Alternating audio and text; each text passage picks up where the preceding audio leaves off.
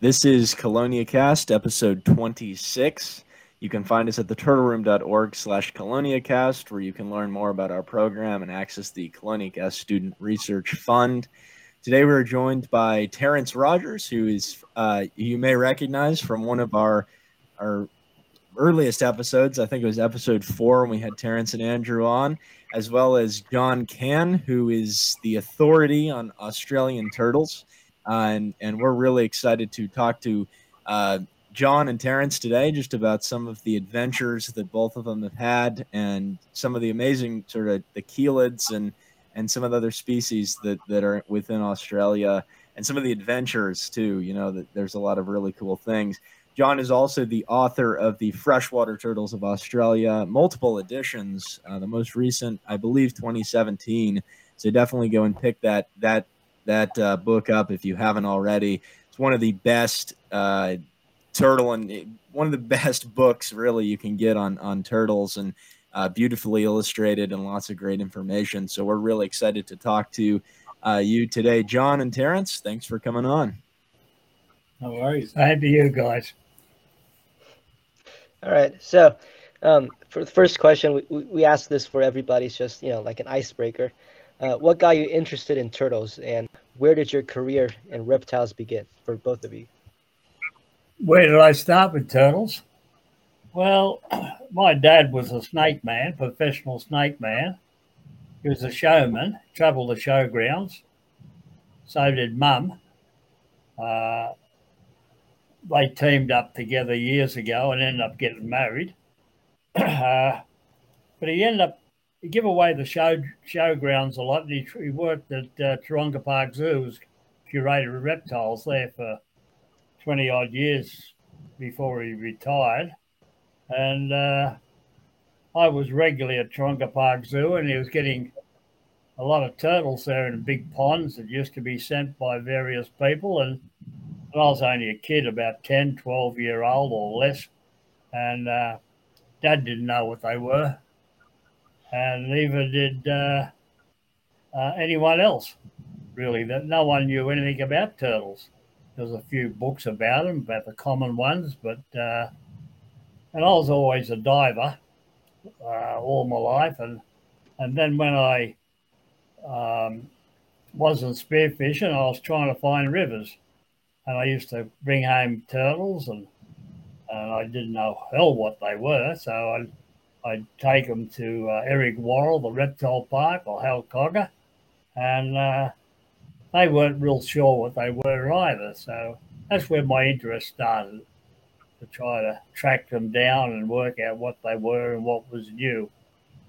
So, as you probably you know, I I, I started naming a few turtles I didn't even know what genetics was. There was genetics wasn't even out at the time um, there, and then along come genetics, and and um, of all the ones I described, I consider them all species uh, or subspecies. Unfortunately, uh, other people are thinking different. They uh, only believe in genetics, and I'm pretty sure that a lot of these so-called professionals, they uh, they um, wouldn't know the difference between a long neck or a short neck unless they did genetics. They're, they're, they don't believe in any morphological difference. They can't tell the difference. They all look the same. One professional was hired uh, by another professional, uh, a chap, um, to go and check all my subspecies or along the coast of New South Wales, and he came back and he said they're all the same. He's got to be joking. He couldn't tell the difference. And uh, when they end up doing genetics, they were different, but only a very slightly a bit. But they're morph so different in morphological uh, sightings.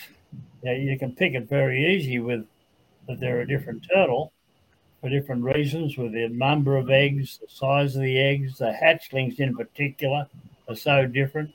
And um, they're still lumping them all in as Macquarie.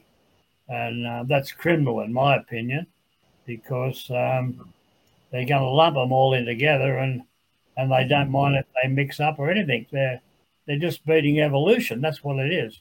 These things are a different turtle. And it's much the same right throughout Australia. Uh, a lot of there's that many turtles undescribed in Australia. Um, I don't know when they'll all be described. It won't be by me or some of my friends, which are doing a little bit. They're they're knocking back our one of our magazines, Baedeker, um, Ross Gurley, um, and it's everything is done in a scientific manner, um, following all the rules to make it being classed as a scientific uh, magazine. But they're knocking them back because they've now barred the Baedeker um, from being a scientific magazine. Well, that's criminal. That, no, yeah. I mean, it, it's tough sometimes, and Australia in particular has had sort of a turbulent taxonomic history. I think that kind of an interesting scenario there in particular, a lot of the turtles and such. But that, that's interesting to think. And I know Russ pretty well, and and uh, the Baedeker, and and there's some really great information in there. So uh, just kind of a an interesting perspective there. Maybe we could talk a little too about uh, the freshwater turtles of Australia. Um, that really a large compendium of information on and, and a really holistic review of, of good number every species in Australia, I guess. Um, what did it take sort of to to compile all that information? Where did you go to get that that information and and and what what were some of the interesting things you learned kind of in the process? Well, I, I, had a pretty good job at the time. Uh, for many years, I was working on power line construction, and sometimes between uh, between jobs or extensions of where the lines were going to go on the power lines all over New South Wales, sometimes there was nothing to do but travel the country with a Land Cruiser and uh, look for turtles. So I spent most my many, many years chasing turtles and photographing them and, and getting permits to bring some home and have a look at. And uh, so that's that's where I spent most of my time hunting them. I had a lot of friends who used to photograph turtles for me uh, on properties um, or traveling through the country, and they'd send me photographs of the turtles. And I, if I they looked interesting, I would go for a drive. It might be, well, driving around Australia alone. That's uh, was about thirty thousand k's, um, which is a long way. Although you blokes don't speak English very good, you talk about miles. it does help a little bit but uh, it's a lot of traveling. And uh, we find a lot of animals there. You know, I spend all my time diving. Right. Yeah. And I, I'm curious in some of the pictures in, in the freshwater turtles of Australia, how did you get some of those? Because they're all really, really nicely done. And it just kind of how did that happen, I guess? Well, the ones in the water, the tank, there's a good friend of mine, a good fish man, Gunther Schmida, who passed recently. Um, he was cheated out uh, quite young and um, with a problem. But uh, he gave me some clues about how to photograph in tanks. And nearly all my good shots of swimming turtles were done in big aquariums I had. Um, actually Bill McCord one time. He flew me over to the uh, to New York, out of New York where he was um, in the bush, and uh, and um, I give him the dimensions of the tanks, uh, the big tanks to set them up, and I come over there, and he had a lot of turtles from New Guinea, and that's where I was photographing them. Although I'd been to Western New Guinea and used to photograph turtles there but not in aquariums, just ups and down shots. And they was obviously an undescribed turtles. There's a lot of them there in New Guinea, and there's probably, well, I don't know. I, I wouldn't be exaggerating. There'd be 15 or 16 undescribed ones in Australia. That'd be conservative sort of an estimate. That that's interesting. Maybe we can talk a little more too about some of your adventures, I guess, outside of Australia in in New Guinea in particular. I, there's been sort of in the past 20 years or so a, a, fair amount of species coming out of New Guinea and, and, and sort of cryptic taxa. And just it seems like there's sort of a paucity of, of research in that area. What was it like to go there and, and what species were you looking for when you were there and, and kind of what did you learn? There's kind of a interesting assemblage of turtles there.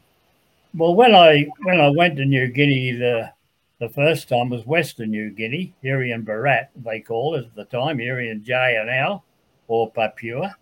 Um, I was on there after turtles. Uh, a friend um, from New Guinea himself, Port Moresby, uh, invited me to go with him for six weeks um, looking for wildlife for American zoos. He had permits for all the zoos. Um, to get them transferred over or get permission to have them. Um, we couldn't go to uh, Papua New Guinea. We had to go to West Irian, um, where no one had really ever been there. So we went there for six months six weeks, and I ended up coming back six months later.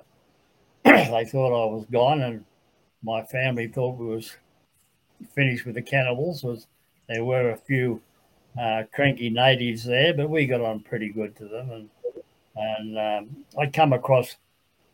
I was always looking for turtles, but the rivers were too dirty to dive. I dived there, but I was only diving there to catch freshwater crocodiles. Excuse me, coughing. I haven't got the bug. I just got a bad throat, and no one can work out why I cough.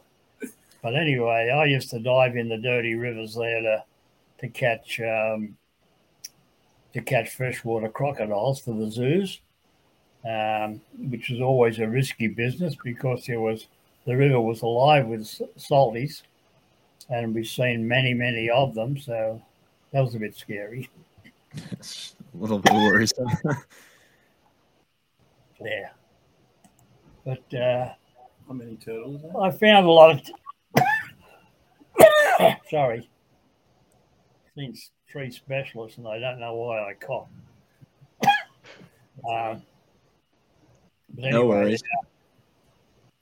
The, a few the, the, few of the turtles I've I found there, though I know they're still undescribed, and um, a few of them have been recently described. Some in the Batiga, which is causing a bit of a problem, but uh, we hopefully will overcome that uh, uh, problem in the future.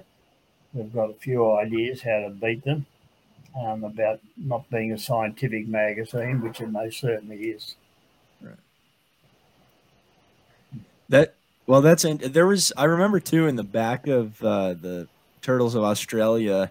There's a list of three Chelodina species that are undescribed, and it says they're kind of from different areas. But that was particularly interesting because you can see morphologically that sort of differences and I noticed one of them has kind of a longer snout than the others, and and and that's something that's pretty consistent. You said so. You've seen a lot of variability across yeah, that range, and yeah. Well, things are getting pretty hard now. To, you've got to get permits uh, to get into the into the country and uh, into the states, I should say, and and then you've got to go through a lot of rigmarole to get someone to do the DNA.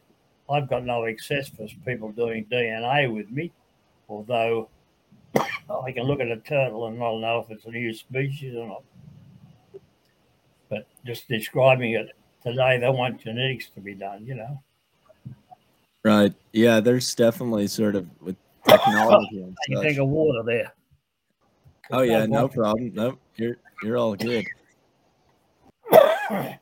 but um I so that's that's interesting to hear that sort of the travels to New Guinea and there's an so I guess Australia proper, maybe Northern Australia and the, the Northern Territory, Queensland, the Kimberley regions, that that whole area.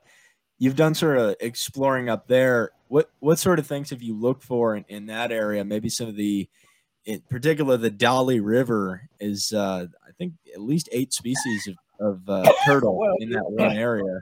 in those areas, you sort of know what you, you're expected you're going to see.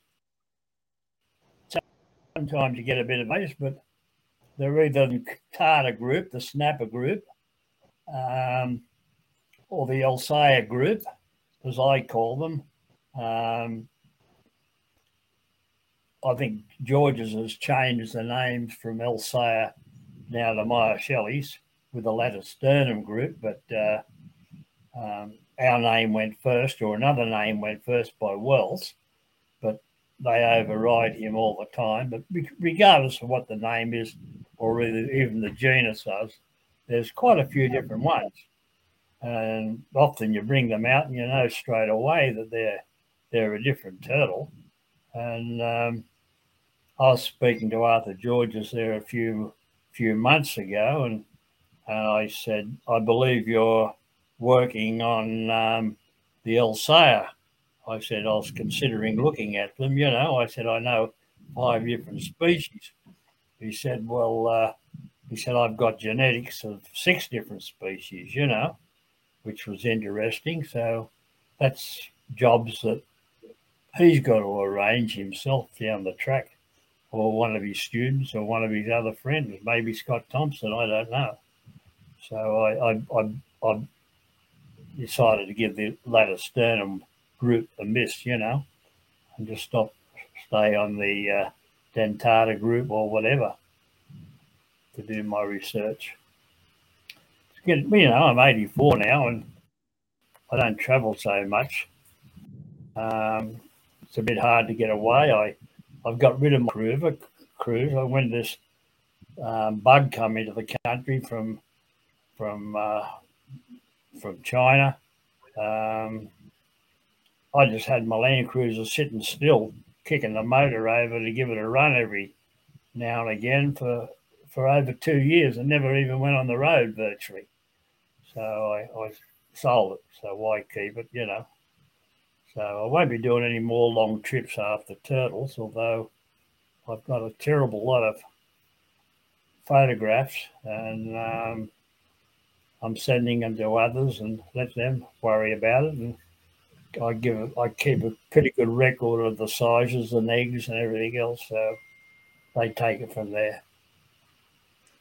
That's interesting. You mentioned the the Myuchelys or the the Wollumbinias, right? That's kind of again the naming is sort of all over the place. But I don't know if you know because in the in your book you mentioned the the um, the Bellinger River snappers that were having kind of an issue with uh, lesions and such. I don't know if you know what the the most recent kind of update with that is.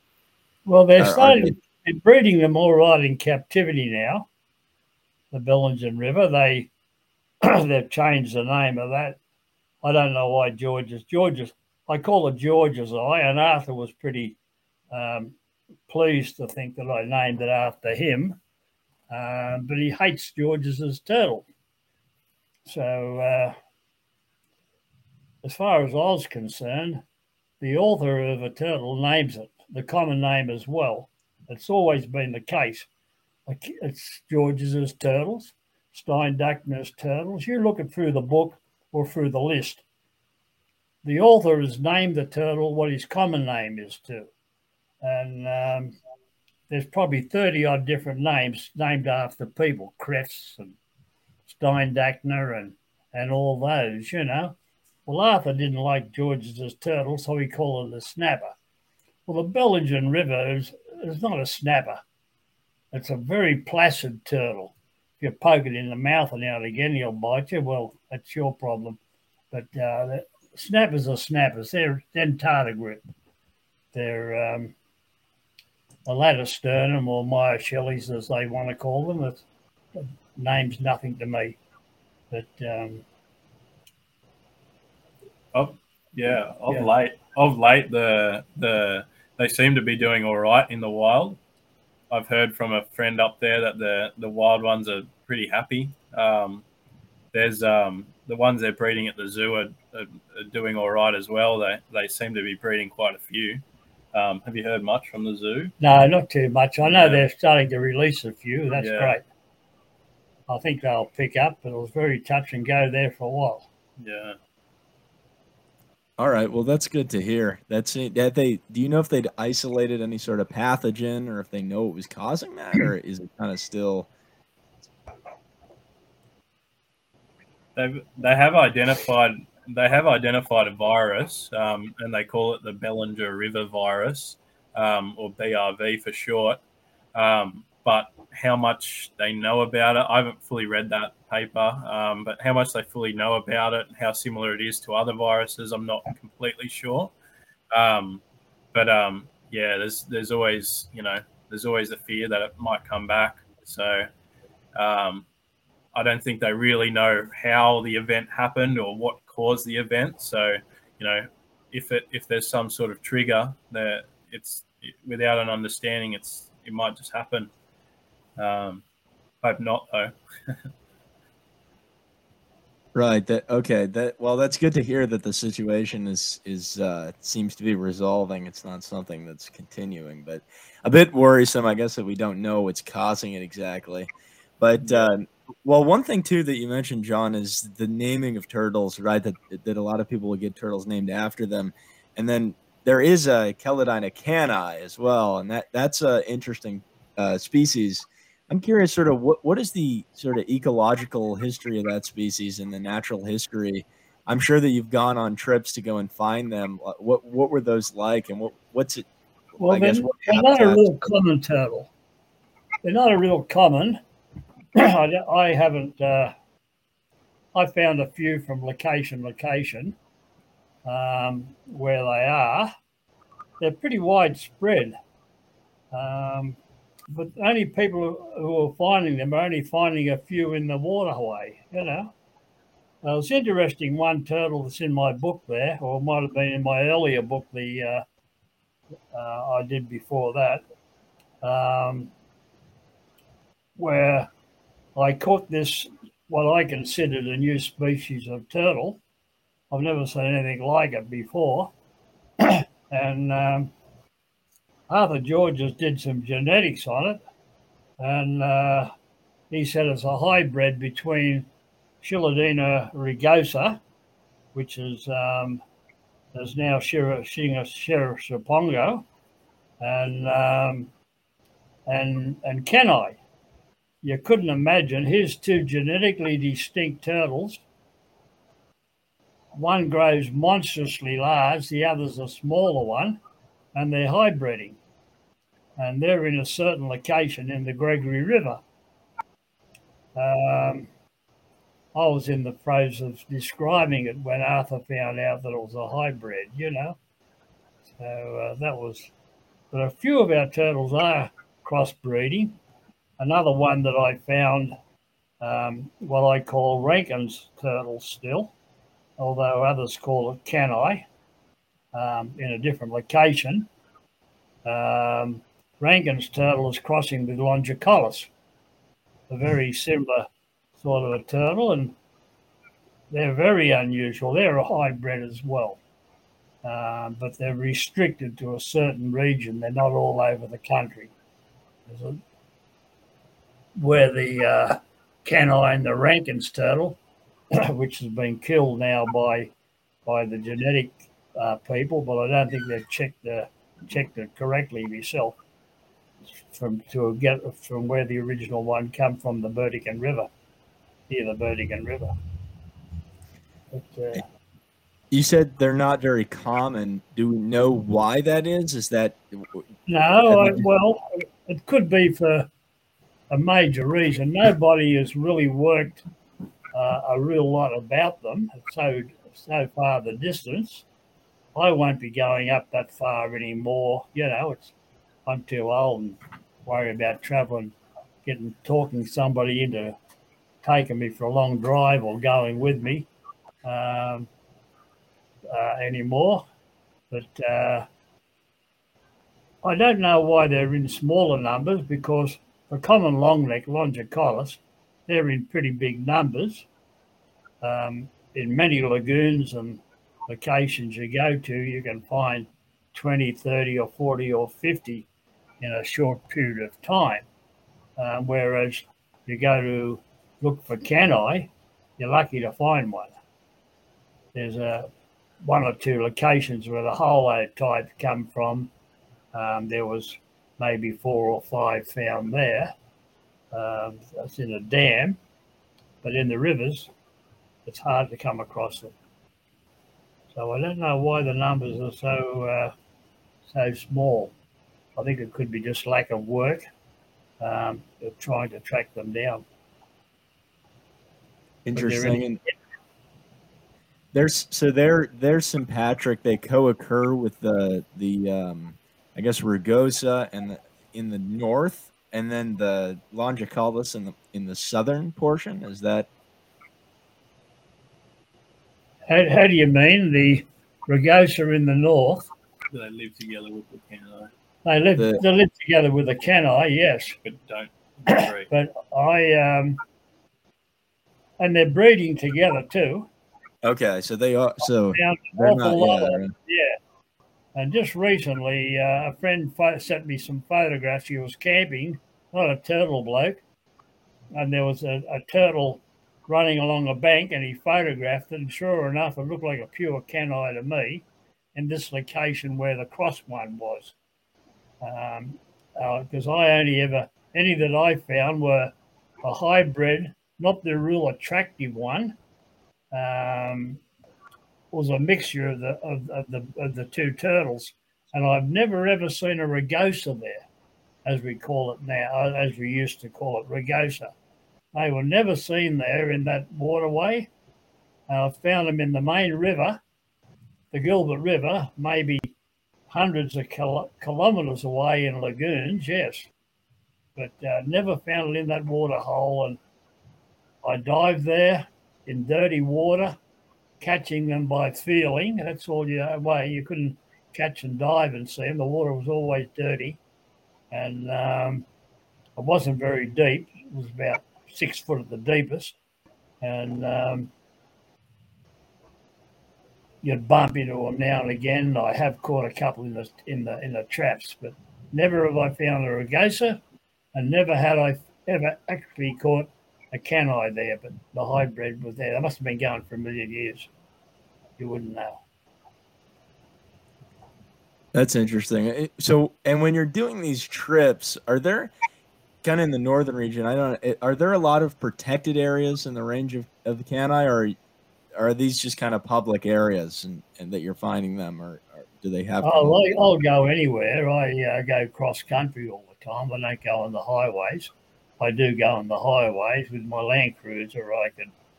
I used to take it in ridiculous places, you know, or get permission from property owners to to go in, and it was always very interesting. But uh, there's no trouble finding turtles if the water's clear because I always dive. I very rarely use. I only ever use a trap if it's. Uh, maybe I put an occasional trap in of the night time. Um, a lot of my traps have been destroyed by saltwater crocodiles. I know that, but uh, it's always a threat. Right. I was going to ask, what is You it mentioned- like diving in? Uh, am am I good? Am I good for the, the audio? Yeah, I was going to ask, what Scoot is, the other uh, direction. What was that? Does that work? You're I- you're bit- Does Yeah, that sure. Sure, America- go ahead. All right. Yeah, uh, there we go. like, what is it like diving in uh, waterways that that are full of saltwater crocodiles? Or, I mean, most I've ever done anywhere near that is with alligators, but that's that's not even in the same magnitude of, of like for that. What's it like diving Well-? I have dived where there's salties there. I've got photographs, but chiefly I'd, I'd go to the rivers and I'd, I'd I'd ask the rangers. There might be, I might find a ranger somewhere, which is very very rare. Are there any salties here? And they said, oh, we check this river every two or three days, and we don't see nothing with the lights of a night time. You know, that makes me feel real confident. I don't think. Um, I went to another place where I, I dived in, in in Western Australia and I got permission from the property lady. I said, I want to dive for turtles. She said, Oh, that's a bit risky. She said, There's a lot of crocodiles here. But she said, she if you go up a little bit, go back about 15 mile, um, to where the homestead is. Um, there's a concrete crossing across there. Uh, we wash the, the cattlemen wash there, uh, but don't go on the left hand downstream side because the saltwater crocodiles are there. But on the other side, she said it could be pretty safe if you're careful. But it's good to know the crocodile wouldn't walk 10 yards across the concrete crocodile. so I had a dive there, and there was two turtles I wanted for my uh, my earlier book, um, Freshwater Turtles of Australia, not the New Guinea one. And um,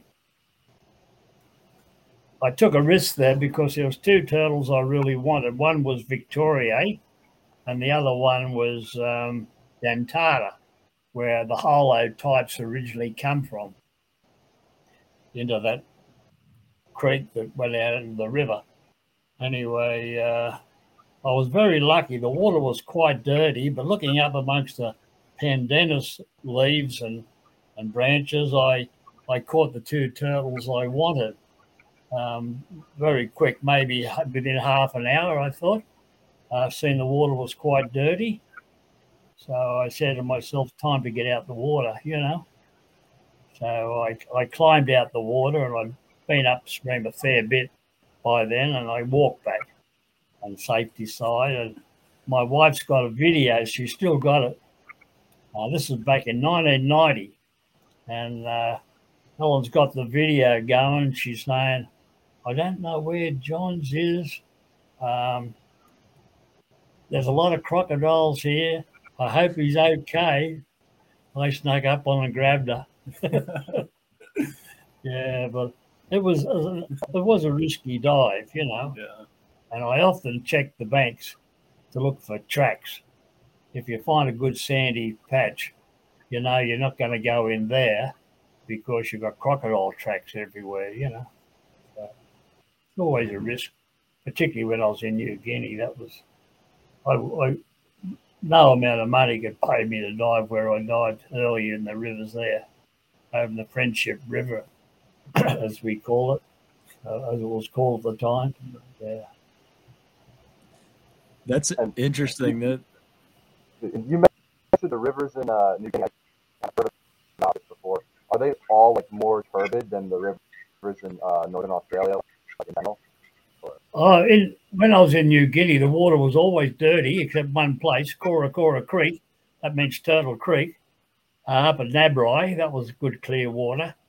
Uh, it was only a short stream and come up the mountains. It was all right, but everywhere else the water was very dirty. There we was catching and buying them off the markets.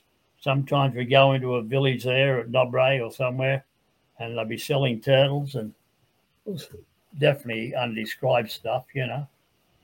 So I didn't do a real lot of turtle hunting in West New Guinea because we was after any sort of animals, tree kangaroos and and birds, etc. We was paying the natives and they were setting traps for us and getting some tobacco offers or whatnot, you know.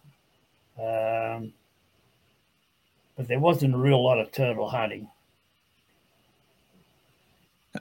You've so you've had run-ins. Well, uh, I guess avoided run-ins with the crocodiles, but sometimes the people that are in these areas can be a little kind of scary too. Sometimes you never know what they're going to be doing. Have you had any kind of run-ins with with people around the river, or anything that was kind of scary in, in searching for turtles?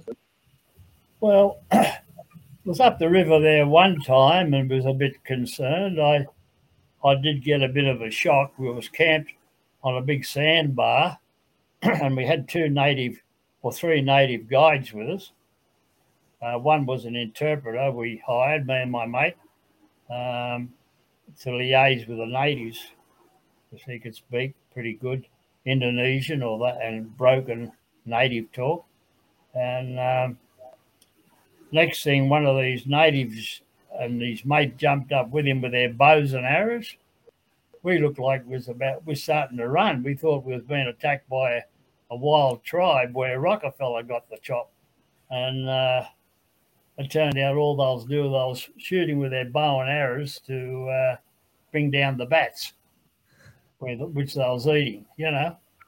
Anyway, he's, he's put a spear through this bat with his bow and it fell in the water.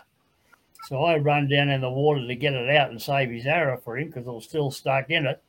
And they charged after me and tackled me, chased me, stopped me from going in the water because the, the bats always f- fly, they, they explained to us, in the same area and they fly, fly low. And sometimes they drop in the water or they sleep in that tree and they drop in the water. And that's where the crocodiles live. So you don't ever go in where the bats are. The bats Oh. often fly in trees. Yeah. I get uh, all right. So that's like a two for two there. The the, the people, but I guess they sort of they might have saved you there, but it, it, that's an interesting one for sure. Yeah. How about like working with uh, the Aboriginal people and, and different even tribes in, in New Guinea and Australia? It, what can you learn about the turtles from from that kind of work? Well, I don't really mix with the Aboriginal uh, people that much when you go bush. You often, occasionally, you come across a few of them and you talk about them and they say you a few things, you know.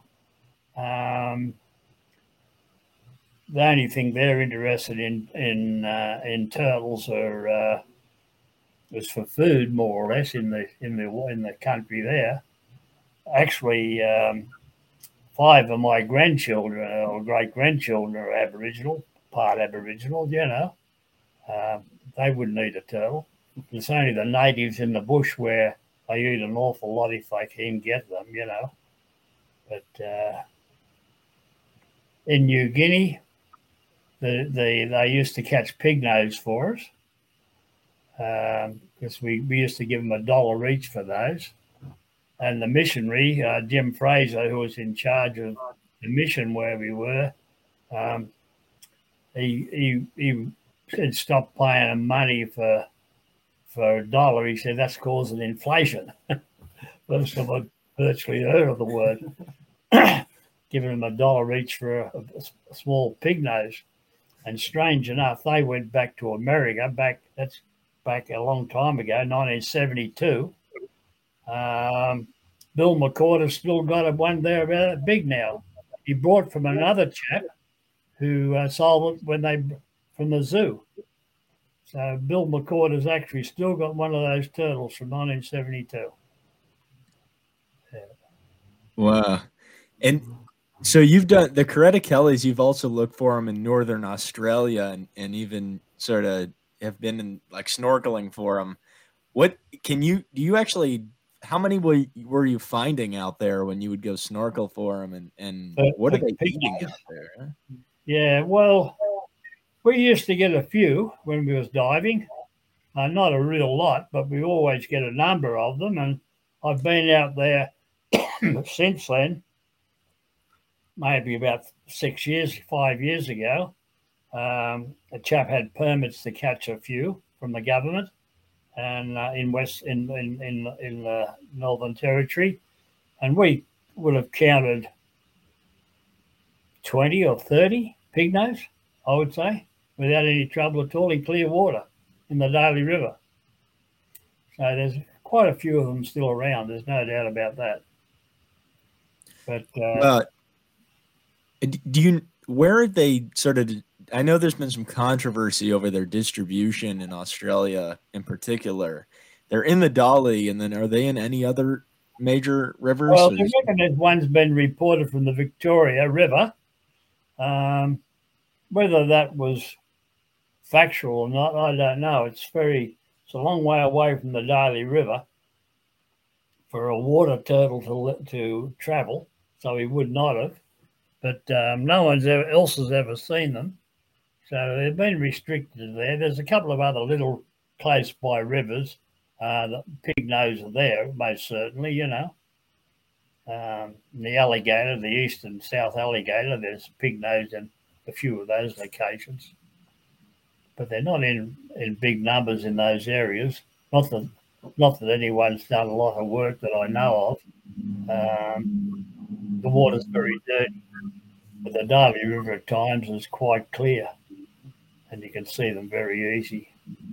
Are there any main differences between the PNG and Aussie one? Well, the PNG one grows bigger, um, most certainly a lot bigger, and they do have salt extracting glands, which the Australian one doesn't have. So whether that calls it a new species, actually, Richard Wells years ago um, named the Australian one as a subspecies from the original one, which did come from New Guinea. And, um, and then years ago, they found out they're in Australia as well. But uh, it's been ignored, that name that he used anyway. So, Interesting. Yeah. The I, ones in uh, the pink- cut out for a second. I cut out for a second there, but I imagine uh, you're about the Kelly's or the Pygmus turtles. Yeah, how much Yep. Larger are they in, New- in New Guinea compared to the ones from Australia? Then, like, How much bigger are what how much, bumble? how much bigger are the Ameri- are the Oh. Ones? Probably, probably 30 centimeters longer. I've seen photographs of one which was a monstrously large turtle, was on a documentary. I just couldn't believe it. But I could never ever get a photograph off the chap that did originally uh, catch it and photograph it. It was a big turtle. It was almost twice the size of any that uh, I've ever seen in the mainland of Australia. I think their maximum size is around about, you know, so much, but doesn't compare with uh, the big New Guinea ones, which used to be found there. But they're eating thousands of them now and um, taking them back to the markets in uh, in Asia or different places. I've got photographs sent to me from a chap in Western New Guinea, of all things. Still made contact with him through a friend, and uh, I would say I would have two or three thousand baby pig nosed turtles. I'm only talking about two months, uh, three, six months ago. Two or three thousand easy in pens where they've um, incubated the eggs. I've got pictures of the eggs being incubated uh, in these big uh, sh- shed they build up in where the sand are, where, where they bury the eggs, and they're sent to Asia. So that's the you know the natives are just really really into them to for money, not so much for food. They're just after them. The Indonesians are. Not so the natives catch them for them, but uh, it's the Indonesians that are running the show. Thousands of them. right. It's Any photographs. would you say that in New Guinea, it's possible they used to get more than 60 centimeters in carapace length? It kind of sounds like that. That you're uh, implying that they were they were massive. Like like Could you total get that? length. They're over sixty centimeters. Do you reckon? over 60 ce- oh yeah they're they're send they're sending them to the markets they're only only about you know what's that 10 centimeters 6 seven centimeters 7 centimeters Yeah. But the big ones, that that big one you were talking about, would it have been bigger than sixty centimeters? he would have been about that yeah about yeah that. Yeah. Wow. yeah i never got a photograph of him unfortunately the right. chap promised me he would um and I, I did photograph his documentary on Channel 7 had it. And um, I got all the footage from somebody at Channel 7. And uh, I said, photograph the turtle that's been put up on the bank out of the water. And they did the wrong photograph. They did the a different photograph altogether. So never had the nous to ask them again, you know, because they wanted to charge big money, but we slipped, we got that out of that. But so I never ever got a photograph of that big turtle, but it's a big one. It's in a documentary. And the chap said he'd send me a, a photograph, but he never ever did. He's shifting houses and he said, I don't know where they are at present, you know. but they would be that big, big turtle. What's the reasoning behind why they would get bigger? Right size of it down anyway. Hmm. Why? Do you have any sort of hypotheses behind why they get bigger in, in New Guinea versus in Australia? Are they on the beaches more, like sea turtles, or? Well, they they nest in the salt water. They nest in the salt water. Our ones, they they nest there, and the tide goes over them. Um, where our ones, the Australian ones, they nest up on the bank where the flood waters won't come.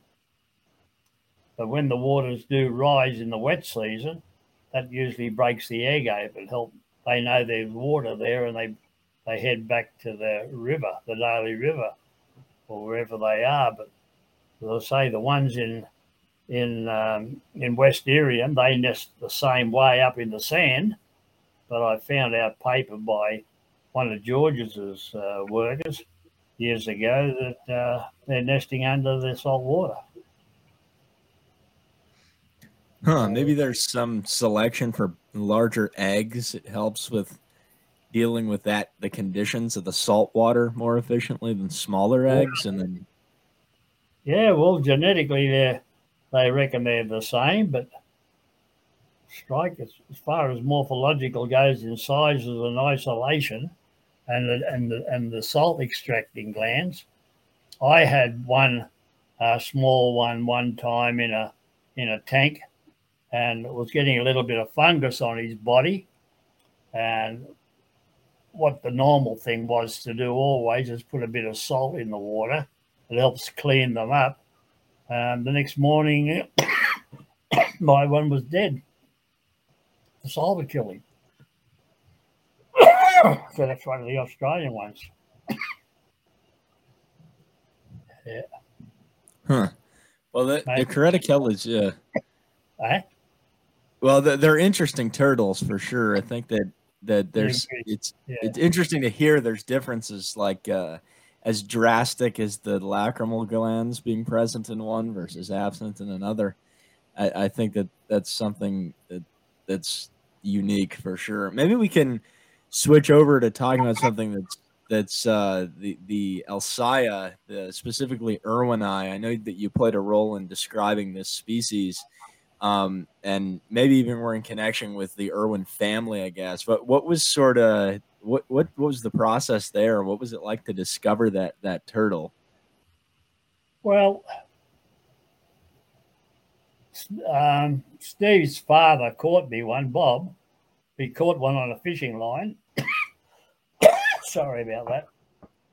and uh, on a fishing line, and uh, they sent me a photograph and I could see, wow, this is something different. So I went up there and and uh, had no trouble after a couple of dives of, of finding them in big numbers there. You know, they're beautiful turtle. They're very genetically close to uh, one that they're knockback stirlingi, genetically close, same as the one from the Daintree. Um, they're very close as well, but they're all uh, classed as subspecies. Um, correctly would be the word, you know, although uh, the chap that was going to describe them, believe you me, he's been six or seven years and he hasn't done it. He works at a university or worked at a university and does surveys now, but seven years someone should jump in and do the descriptions on those turtles rather than leave them sit like that for two years. They're, they're killing sterlings. I reckon sterlings is, is a good subspecies to irwini because irwini was first, you know. Was um did you did you help with field work like collecting the holotype of the irwini or yeah, I collected in the in the Burdekin river. Turtle, Irwin's turtle. They're in reasonably good numbers way up the river. They're talking about building a big dam up there, which is a problem. Um, so we just got to see this. The chaps are working on it. Turtles, and yeah, they're a beautiful turtle, and they're in pretty pretty established numbers, but you never know what dams do. I I hate dams as far as turtles go Yeah. because uh, uh, well, there's an Irwin's turtle shell there. Yeah, Oh wow, you see it there? that's amazing. Yeah. Wait. Well, and actually, we've done some work in the in Peter Pritchard's the Chelonian Research Institute collection. He's got a skull that I think you sent to him. Is that the the shell that that animal came from, or I'm not sure. I give Peter a few a few shells here or there and a few skulls over the years. You know, not for many many years, but uh, I'm not sure which one you're referring to offhand. You know, great guy Peter. Went to Galapagos with him, and uh, we had a great trip. He camped at my place one time early in the piece. Went bush, and he did some photographing. He was doing a book on turtles of the world, but uh, it never eventuated, unfortunately. oh, he had another one that was set up? Huh. Yeah, Interesting. Well, that but that's interesting. So it, that I guess it was uh, with the Irwin's turtle. The dam is yeah, that's probably not going to be a good thing. But all the uh, predators, right? Like subsidized predators, foxes, raccoons, are those sort of an issue as well for nesting turtles? well, yeah, there are a lot of. They've been surviving for a thousand years, but since the, there's not that many foxes up there in, in, in that area that I know of, there's an occasional fox track. But um, predators, well, that's the introduced one. The dingoes would have dug a few up. The goannas are one of the main killers of, of, of uh, them also. And as um, Andrew and Terence mentioned to me earlier, the uh, crows or the ravens are also attacking turtles uh, to get digging their eggs up and and um, pulling them out of the water. So they've got a lot of predators, but there's I think the big worry is the dam. If they build the dam, all their nesting banks and areas are will be destroyed. But uh, over a period of time, they might just learn to adjust. I, I'm not real sure. I've also seen um, we've also seen evidence of echidnas digging up eggs and, and getting like just looking for moisture, I gather, and, and sort of just licking, uh, destroying a couple eggs and licking the tops of them. Um, can't remember who told me that now. Might have been mate Josh, but yeah, they um they uh yeah there's there's evidence of that as well. So there's um threats from all angles for the poor things, but they they persist. Oh yeah, water rats are real bad. I've had uh, on Fraser Island. I think I counted eighteen or nineteen nests, uh, which had been dug up uh, by water rats. There's one nest that wasn't dug up. That's only because we dis- obviously disturbed it, you know. So the water rats are really bad as as far as predators go, and and that would be the same too, because they're a difficult little critter to see the water rat or the water mole, as some said. Um, they're difficult to find, but there was obviously that's what was doing it down there in Fraser Island. Well, our tortoises throughout eastern Australia are in greatly reduced numbers now, uh, mainly from predators and people and agricultural changes. Um, I would say all of them, actually. I wrote an article probably 30 years ago don't take our freshwater turtles for granted. Uh, but they sort of ignored that in places where I've seen hundreds of dead turtles. Nothing's ever done. You report it to wildlife, and I often think of what what has caused it.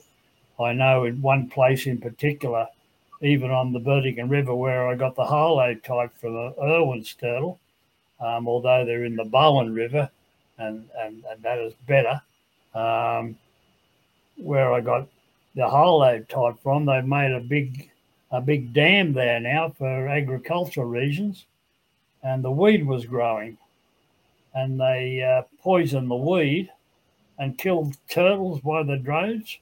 A mate of mine's friend went there with his dog and licked the water and died, died on the spot with this uh, poison they're using. Um, it dis- disappears within so many hours. But these are sort of the problems our turtles are facing really bad right throughout eastern Australia. The numbers are down greatly. A place where Terence goes with his dad. Um, I used to dive down there early in the piece and I was marking them. I'd go and catch with uh, that great turtle man, John Goode. I went with him one time. I wanted to catch them and, and mark them. And I'd pick up maybe 120 within three quarters of an hour or an hour. I dive there now and I'm only catching three or four or five, hardly any at all. And the property owners don't know what's wrong either. They don't know why, what's going on. So it's hard to say what's happening to our turtle populations in eastern Australia. Interesting. So there's some level of ambiguity and uh, it's unknown. So maybe more of these diseases that are occurring could could be something. Or... That's right. Yeah, there's another another place there where I described Goonabarra from the Shillelagh, the Emydura there, and um, a lady called me down one time and showed me hundreds of small turtles dead. Um, I photographed them and sent them to wildlife, and they said they'll look into it, but they never ever did. They never ever made touch with her, you know. It could have been that um, poison of the weed, aquiline, mm. is the name of it. Um, it could have been the aquiline that well, they was which kills the turtles. It's hard to say. Sometimes, so not, yeah. yeah. Sorry, you go. No, I would go ahead. I was yeah. I was just going to say sometimes you see die-offs and and it's only smaller ones or only larger ones, and you know the virus in the Bellinger River seems to be affecting the larger turtles, but not the smaller turtles. So you might see a die-off event or things like that, and it and it could wipe out a full generation. Um, so yeah, it's uh, it's not good. But like chemical regulations are not great, I guess. If some of those no. things, or or they just they don't they don't really care about the the when it I don't know. I guess they do care, and then and and and work's done, and they take samples and things. But when it when it comes to the action or, or remediating it or stopping it for the future, I don't know how much of that happens, or it happens at a slow enough rate that there's a new there's a new weed killer that comes on the market, and then it's not quick enough for them to test it and make sure that it's safe to use. Um, but yeah, it's hard to test for every single animal in the in the in the kingdom, animal right. kingdom, to see whether they're susceptible to different things. So turtles might be something they just don't consider. Um, but yeah, hard to know. Right. Yeah. It's unfortunate too, considering how much of an impact ecologically. I mean, even some of the studies that have looked at kind of turtles and processing uh, just organic matter have come out of Australia, and you see like hmm. staggering numbers. It's uh, unfortunate to hear that that uh, there's some stuff that kind of gets under the radar there. Yeah, with that sort of thing. Well, uh, one one story that would be interesting maybe to touch upon is that of the Mary River turtle. Uh, I know that you sort of played a role in dis- in in in the descri- well the the discovering I guess the species, John. Maybe you can tell us what what what what is sort of the history of the Mary River turtle. Well, well, I think I've wrote that up pretty well in the past. in fact, I've my wife with back in the days too when we went around Australia when I she filled me with diving with them crocodiles for those two turtles. She had also had the movie camera. That was a day on the same trip when I got back to uh, I headed back for Sydney, uh, where I went out on the Mary River. Um, I was going to go to Lawn Hill, and, and a, a, friend of mine was camped there, and he sent me a photograph which turned out to be uh, a new species, but I couldn't couldn't wait to go straight back because I had a letter waiting for me from a from an old mate, John Greenhalgh, the man who used to trap all the turtles and or, or dig up the nests, I should say, um, and sell them in the pet trade. And um, that's when I finally uh, caught one. In, in, the end, after their 20 odd years, I hunted for that blooming turtle before I end up catching, caught one, you know. But uh, they're pretty safe now. Um, the Tiaro Land Council, um, I've got all the school kids and, and all the local, the farmers, everyone protecting those Mary River turtles. They're marking the nest. They're breeding them by the hundred, hundreds, and uh, releasing them back into the river. So they look pretty safe today. For a while, it looked pretty bad because my old mate John, who used to uh, sell the turtles, a couple of thousand a year season without any trouble at all, and um, that would have had a big impact over the years. Um, not that it would have ever entered his head. He was just trying to make a make a dollar for his family. But uh, I think they're pretty safe now. The Mary River turtle. Good to hear that they're safe. What what what made it so hard about finding them in the wild? Right, they were so they were common in the pet trade, but very hard to find. What why was that? Well, I don't know. I the water was normally always dirty. The water is reasonably clear now because there used to be sand mining upstream.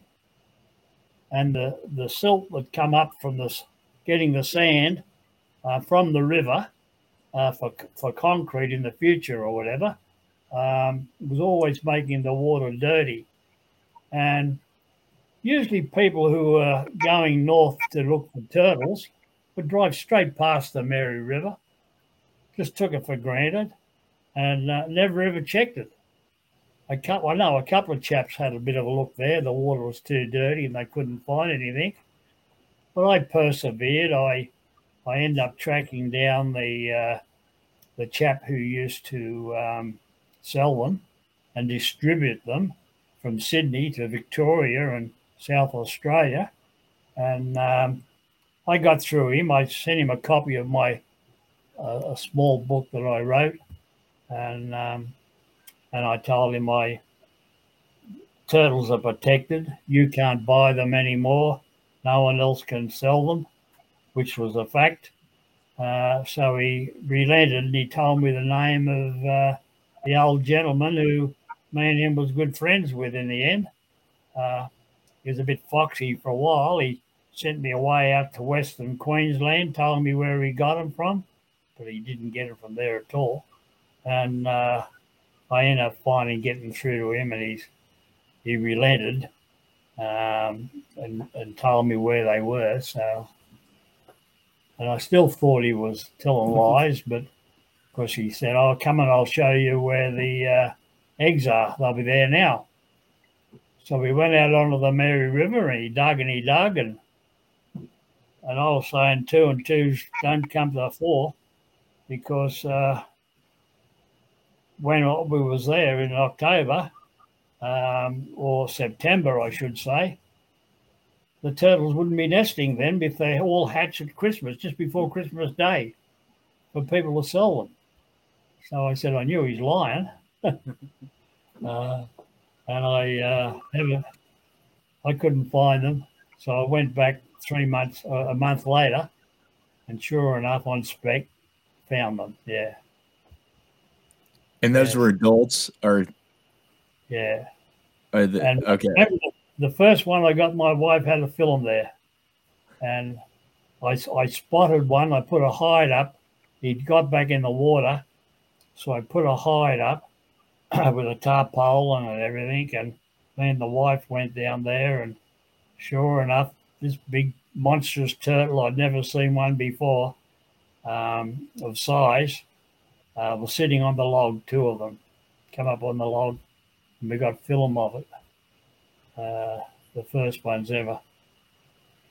Yeah, it's interesting. Yeah, that's got to be a good feeling. Yeah, that was great. Searching. The right. hunt was, yeah, Yeah, there you go. yeah, Well, that's that's uh yeah, they're really interesting turtles. I haven't seen. I think I've seen some some skulls uh, that that Dr. Pritchard had, but not and and fragments, but haven't seen them anywhere here. Yeah. Not, they don't seem to. Well, actually, no. there are two live ones in the Turtle Conservancy now that we did see, but uh, yeah, Oh, before that, hadn't seen. But Where'd you say the live ones are? The the Turtle Conservancy in uh, California has two live ones. Uh, the Elusor. I don't know. I don't know, Jack. If you heard where they came from, I don't know what the story was behind. uh, uh, I just know that they're both like they look younger. they're not they're not full grown, so I don't think they I don't think they've had them super long. So I'd take a punt and say I sent a pair uh, legally um, with permits from the government to send them to uh, Baltimore Aquarium, Jack Johnson Jacket, and they had them breeding straight away. Uh, so maybe that's where they've been set elsewhere in the past. I don't know. Hmm, yeah, we we spoke with him actually on uh, one of the previous episodes, and he was telling Yeah. us about yeah, he had some really interesting things that that he was doing, uh, and really successful. It sounds like with his breeding program there. Yeah, Yeah. yeah, But- yeah. Have you been in Well, there- contact with him much? not too much. Not too much. Yeah. No, he's a good bloke, good friends. Right. Yeah. Yeah. And uh, one of the other things that well, we were talking to uh, Kraig Adler on on a previous podcast, and he told he was one of his he had like a trivia question for us, and it was about the uh, Pseudemydura and uh, something interesting about their nesting ecology. And I think that you actually were the one who sort of described this behavior. Uh, but what does what what kind of work have you done with the western swamp? I guess tortoises, uh, and and that that's a really interesting animal. No, I've had nothing to do with the western swamp turtle in any way at all.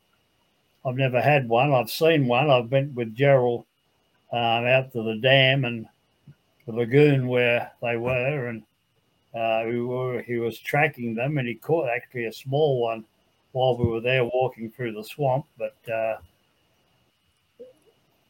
they're breeding them quite successfully in captivity in a couple of different locations now. so they're they look like they're out of danger again. So that's good. How do they nest? They nest. Uh, well, it was interesting too because they they uh, when they nest, they dig with their front claws, and um, I never knew this at the time. And when the wife and myself in 1919, uh, 90, were traveling around Australia, we come into a camp called Bells Creek, and there's a couple of other people there, and a man and a lady come over and joined us around our fire, and we had a yarn and started talking turtles because I was catching turtles to photograph, and and um, she said, "Oh, she caught a, a short necked turtle crossing a road," and uh, I said, "Oh yeah, where at Bullsbrook Way?" She said, "Oh no, 100, 100 kilometres or hundred mile, whatever she said, north of there." Um, I said, "Gee, that's interesting." And what did you do with it? She said, "Oh, we put it in a pond." And uh, I thought about that, and, and I said, "What happened to it?" She said, "Well, it disappeared because we never had a fence around it." But I used to, I watched it one day nesting, and it was at water's level, just above water level, and it was digging with its front feet into the into a hole in, in the bank and crawled in there. I lost interest straight away because I reckon she was I was joking. Of, of course, turtles don't use their front legs to nest, I thought. Anyway, down the track, I mentioned to Gerald Kuchling. He said, Yes, that's how they nest. They dig with their front feet to dig a hole to do their nesting. Anyway, I never even. She did tell me an address or a mark on a map, and I scrubbed it years ago, you know, thinking I was exaggerating to say that. But this was about a hundred, whatever miles or kilometers up to the uh, up from the river where they where they found in the creeks. Hmm. So they may have more of an extensive distribution than. Well, I Gerald looked into it and he couldn't find out anything. You know, Gerald Kuchling about it. You know, he said, "Oh, they're not up there," but here's a man and a woman who was genuine what they said and tell them the truth. And I sort of said, "Well, they're making that story up," so I ignored it. Really, talked something else. Uh, you know, Right. tell stories. Yeah. Well, that yeah, that's that's interesting that it was that was something that was uh, that that you figured out, but you you know you thought it was a, a joke, and then maybe actually some other discoveries waiting, sort of Yeah. within that. That's right. Yeah. Yeah. Well, I mean, we're starting to come up on time here, but maybe we have a few more things we can ask. I, I'm curious, oh, out of all the trips you've been on and, and adventures you've taken, what was the one that stands out the most and why? Well, the trip to traveling around Australia was the most interesting trip I ever did with my wife. we camped for, for for many many months, three months, over three months. We did thousands of kilometres or miles, and um, I ended up finding a few different new species of turtles on this one trip. Um, so I couldn't I couldn't have bettered that, you know. There was, you know, there was the dentata, the new. I reckon there's a new dentata out there. The west, I reckon it's the same turtle. I don't. Morphologically, it's very different. I've seen no genetics done on it, but um, morphologically, it's different.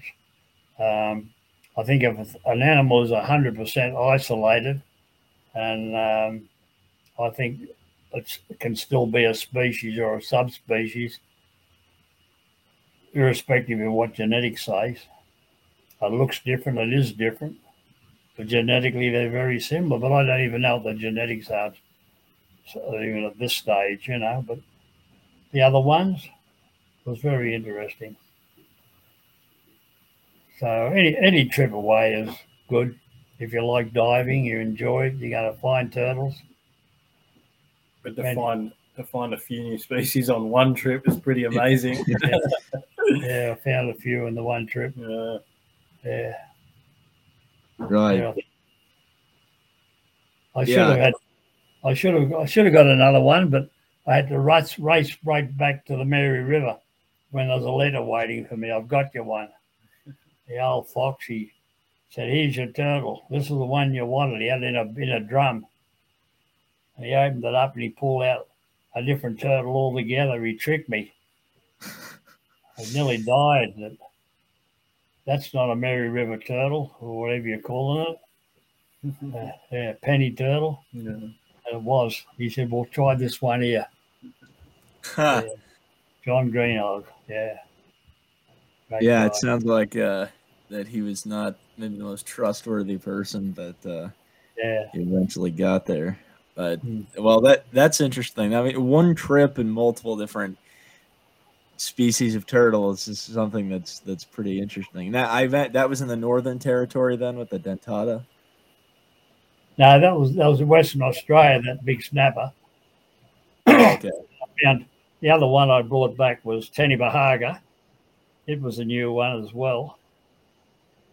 Uh, and the Mary River turtle. Do Do you know much about this? And on the same trip back, I got the uh, other one back. I got the Bellinger River one also. Yeah. Do you the uh, have you actually seen the Kuchling's long neck in in In Cooper situ? Creek? Kuchling. Kuchling's long. Neck. Oh, neck. Kuchlings. Yeah. Oh yeah, no, seen- no, I've never seen one of those. We tried to find them. I, I went out there looking for them, but uh, we never found them. But uh, there was some genetics done um, for me, and uh, it turned out that they were different. But uh,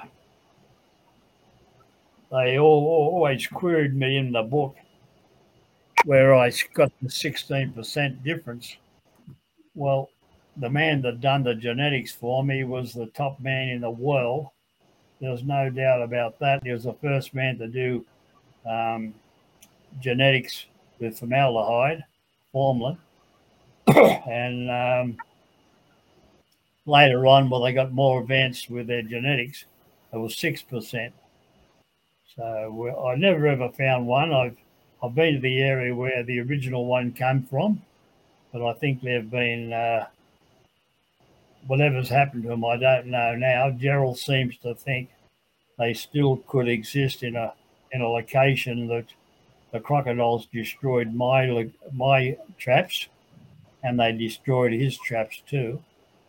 Um, so with a bit of luck and the right traps and a bit of luck, uh, we hope Kuchlings still could exist, but it could be very much extinct.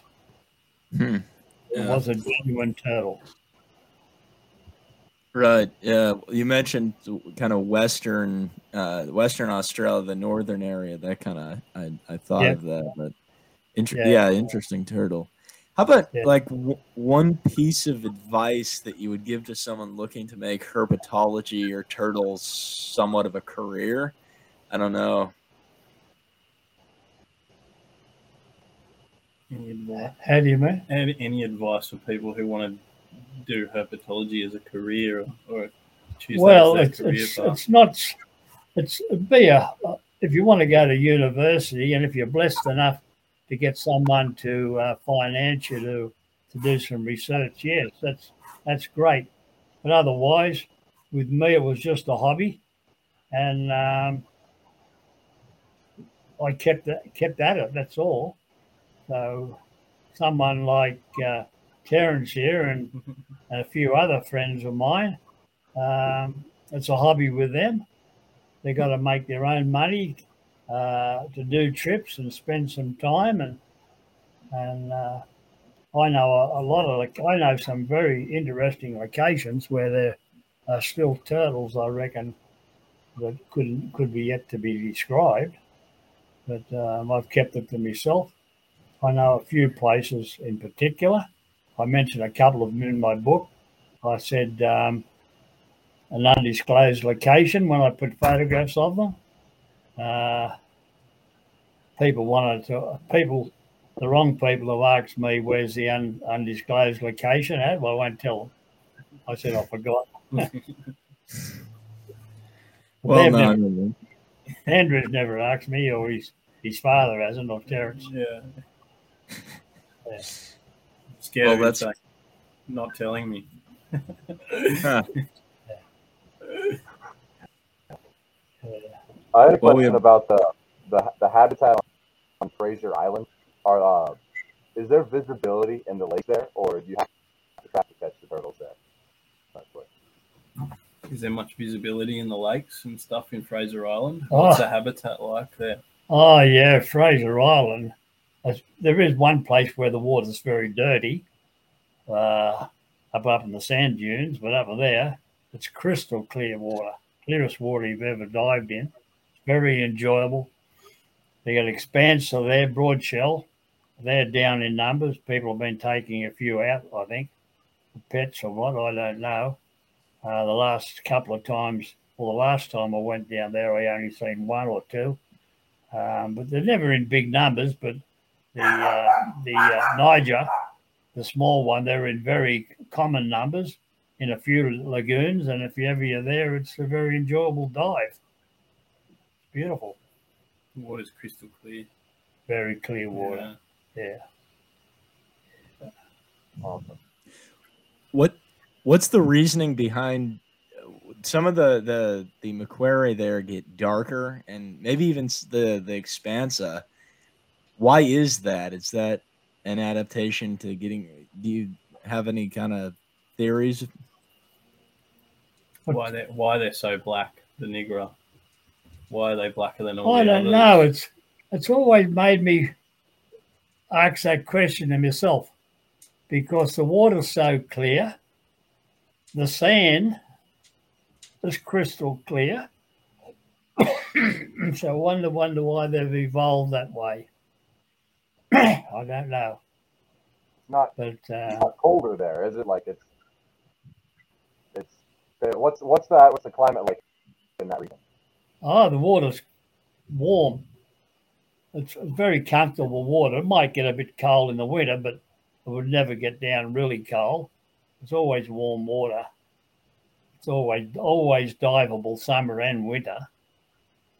So it's hard to say why they went black. Hmm.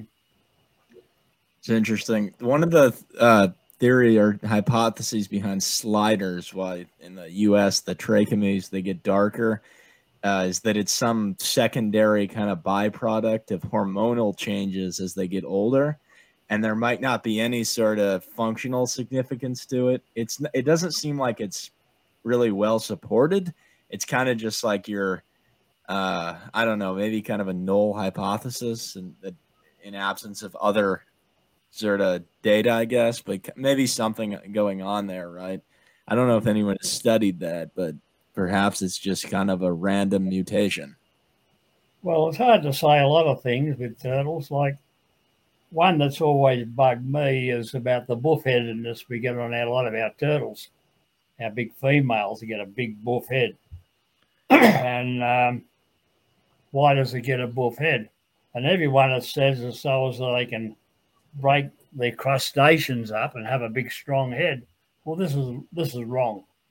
Um, I think it's something they don't want to get they're a female for whatever reason. I think it's a, I don't know what the answer to is, but it's got nothing to do with strong jaws because when the jaws are heads big, they have trouble even really big. I've had, I've seen them having trouble even chewing grass or weed um, with their mouth, hardly open their mouth to feed.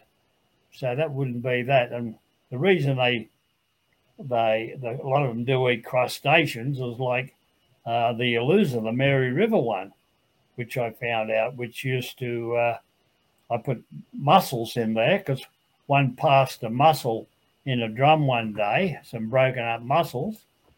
So I put a mussel in there one day when I had my first one, when I brought it home to type.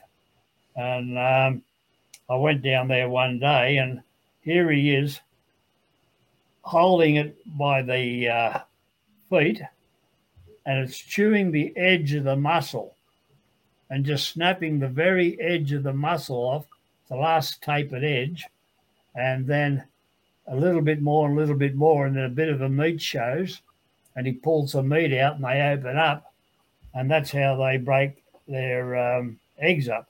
So I don't doubt the short neck with a buff head will be doing the same thing, but um, I don't know the reason. I don't believe it's for breaking crustaceans. This wouldn't be true. I don't know why. I've always said that, but uh, I just take it for granted. In fact, I shouldn't say it, but he's passed now. I would never have said it. Um, a good mate of mine at the time for a while, sort of John Legler. He he uh, he made a documentary one time. He might you might have seen it, where he uh, was watching a big snapper breaking the eggs open, breaking the uh, shell open, the mussel shell. And I said, he couldn't open a mussel shell like that, John. He said, no, he said, but keep it to yourself. He said, I used a pair of boldy pliers. He cracked the shell with his multi grips. oh, really? Yeah. So he's a fake artist too. Uh, Yeah. Yeah, good turtle man, but a fake artist. yeah. Has there been any like uh like di- like dietary studies on uh to, to see what some of those uh, at least some of those Angora that get those massive heads at least what they're what they're eating if there's anything to support that one hypothesis that oh they're they're pressing up mollusks is that is there anything really been done to prove that with them or is it just uh has anyone ever proven that that, that crushing them? Like, has there been a food study to see whether crushing the mollusks and eating them has contributed to that big head, or is it, or is it just No, I, I don't think they have. I do know I've got a, I've still got a jar in my study downstairs there, um, with a jar full of eggs, uh, shells, which the female eats. That was Irwin's turtle. Uh, was eating the little black. I mentioned it in the book. Little black mussels, uh, little black shells, swallowing them whole. I don't know how those. They weren't even breaking them up, but um, they always said it's for for for um, breaking the shells open. I don't believe that because the Mary River turtles, I said, was just snipping away at the edges to open it up. And one girl, or one of the students, uh, she contradicted me on that, saying you're wrong, you know. And then another one um, caught turtles uh, in a trap, and when they passed their food, uh, they had shells in there, mussel shells, you know. So they obviously it wasn't just an accident. And Yeah. My one that I filmed or never filmed, I looked at him in my back tank, um, was feeding on, you know. so? You so you think that that growth is is they don't want that No, growth, I don't- I think it's a- secondary effect. I think it's a, dis- dis- a disadvantage to them. right. I really do. Because when they get real big, they can't open their mouth hardly. Mm. Their, their It's jaws just- are that puffed, you know. Yeah, yeah, yeah. Right. And do you Yeah. think where do you think that's coming from? Could it be? I don't know, mate. I don't yeah, know. Yeah. It's, whether it's, well, I, I, it's not an advantage to the turtle. Yeah, that's it. because they're they're really a short necked turtle like that or that well you don't know, but they they they're a weed eater. Yeah. They love weeds, Yeah. like Vallisneria and other weeds. You know, Yeah, yeah. why do they want to try to break open a muscle? Mm. It's, it's difficult. You Mm, know, I've exactly. seen it happen. Yeah.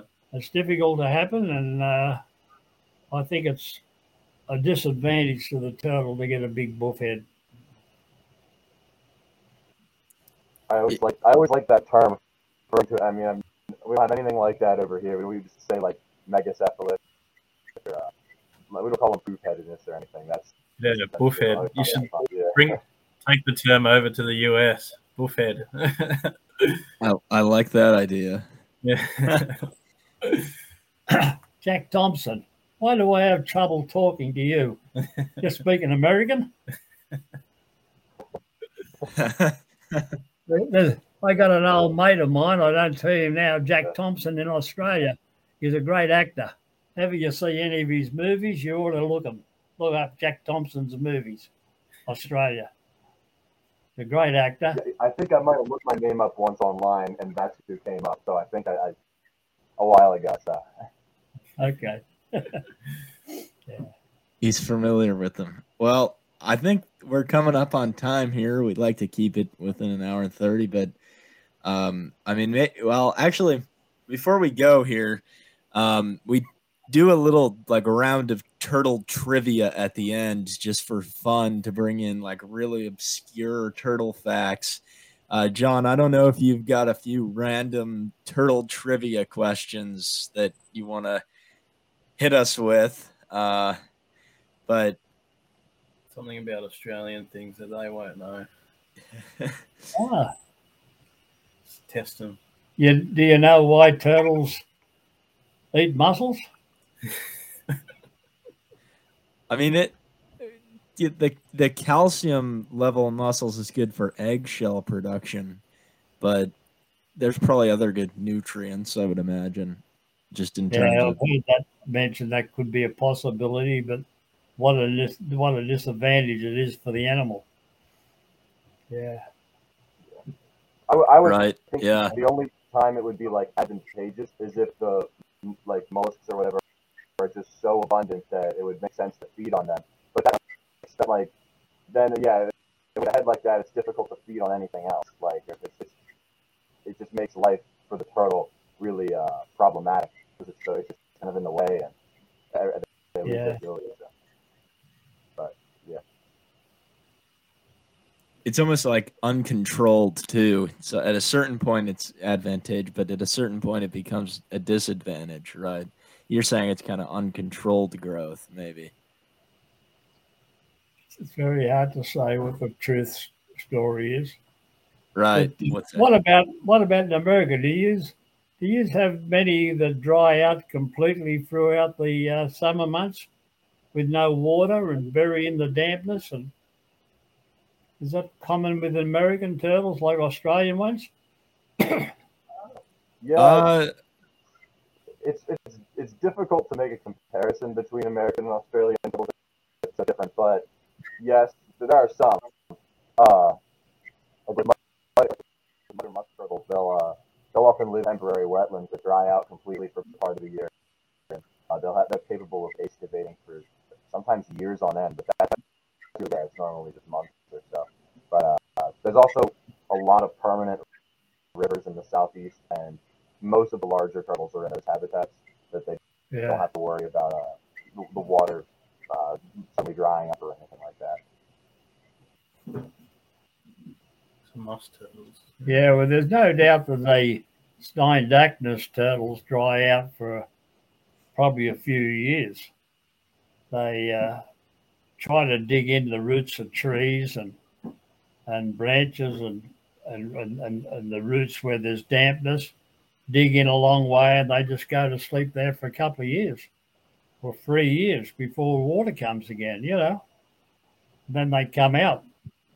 But uh, they can do it for a long time. I remember um, some scientist of types, he uh, was curious about this himself. And what he did I think it was a terrible act we did, is putting turtles in an incubator, real hot, for a long period of time to see how effective it was. I reckon he should have been jailed. It was nearly killing them. And uh, fancy doing that into a heat chamber just to see how long they can last without water. That was a paper that I read years ago. Yeah. Huh. What? Do you yeah, guys have any trivia, any quiz question? Uh, I mean, no, we kind of leave that to the the guests to go on us, but uh, no, we yeah, we haven't done so much, but I don't know if you've got any other questions. Uh, but we can or we can wrap things up, whichever. Yeah.